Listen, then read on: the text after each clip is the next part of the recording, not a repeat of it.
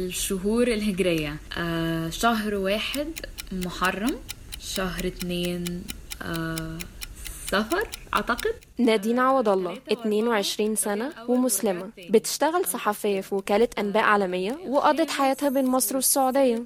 جمادى الأول والثاني صح؟ على الرغم من كده نادين خدت 40 ثانية علشان تسمع الشهور الهجرية بالترتيب بس كانت متأكدة من ترتيب شهور رجب وشعبان اللي هم قبل شهر رمضان. لما بسافر السعودية في لسه حاجات بتبقى مقررة هناك بالتقويم الهجري. معظم الحاجات الحكومية بتبقى على التقويم الهجري مثلا الإقامة آه، وتجديدها أو أجازات المدارس. لكن أنا لما كنت عايشة هناك كنت في مدرسة انترناشونال فبالتالي كان عندنا زي ازدواجية كده بحيث إن إحنا يعني التواريخ اللي كنا بنكتبها على التقاريس والامتحانات والحاجات دي كانت بتبقى آه، ميلادية. لكن كنا بنعرف إن الشهر الجاي مثلا هيكون ذو الحجة أو ايفر عشان لو هيكون في أجازة. مش بس نادين اللي عندها مشكلة مع الشهور الهجرية في أجيال سواء كانوا أطفال أو شباب ما يعرفوش كل الشهور الهجرية زي مثلا إيه هو الشهر الخامس؟ هم. جمادي الأول لكن في شهر واحد بس هتلاقي الناس بتستخدمه في التقويم الهجري والكل عارف قصته. أيوة هو شهر رمضان. الشهر التاسع في التقويم الهجري وهو شهر مقدس عند المسلمين لأنه الشهر اللي بدأ ينزل فيه القرآن من 1438 سنة يعني سنة 622 ميلادي.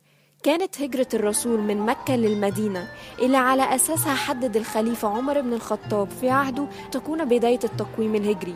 بس الغريب إن الروايات اختلفت على الشهر اللي هاجر فيه الرسول. يعني في روايات بتقول إنه كان في محرم اللي هو الشهر الأول في التقويم الهجري وفي بتقول إنه كان في ربيع الأول اللي هو الشهر الثالث في التقويم الهجري.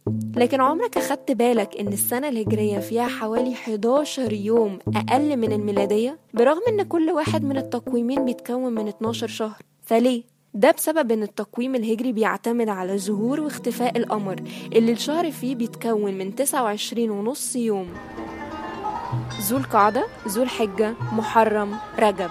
هما الأشهر الحرم اللي حرم فيها القتال إلا لو كان دفاعا عن النفس. والحسنة بتتضاعف فيهم زي بالظبط السيئة كمان. بس اشمعنى الشهور دي بالذات؟ علشان الشهور دي كانت بتساعد الناس إنهم يتنقلوا ويمارسوا شعائرهم وتجارتهم من غير خوف من الحروب. المواطن في أي بلد بيضطر يكيف نفسه على أسلوب الحياة والنمط اللي موجود في البلد اللي هو هيعيش فيها. بس بحس إن لازم حكومات البلاد دي ترتبط بثقافتها أو بالطقوس دي. حتى لو هي مش أكتر حاجة مناسبة بس بتدي صلة مهمة. التقويم الهجري هو اللي بيحدد المناسبات الدينية في الإسلام لكن استخدامه مع الوقت بيقل لدرجة إن السعودية البلد اللي نشأ فيها التقويم الهجري قررت تبدل الهجري بالميلادي. ومش بس كده مدارس كتير في مصر ما بقتش تستخدمه. فلازم نسأل نفسنا بعد 20 أو 30 سنة هل الناس أو المسلمين بالتحديد هيكونوا عارفين إيه هي الشهور الهجرية؟ ولا هتكون مجرد تقويم بيذكر في كتب التاريخ ومش معروف منها غير شهر رمضان بس لبودكاست أحكي يا مصر أنا سارة حسن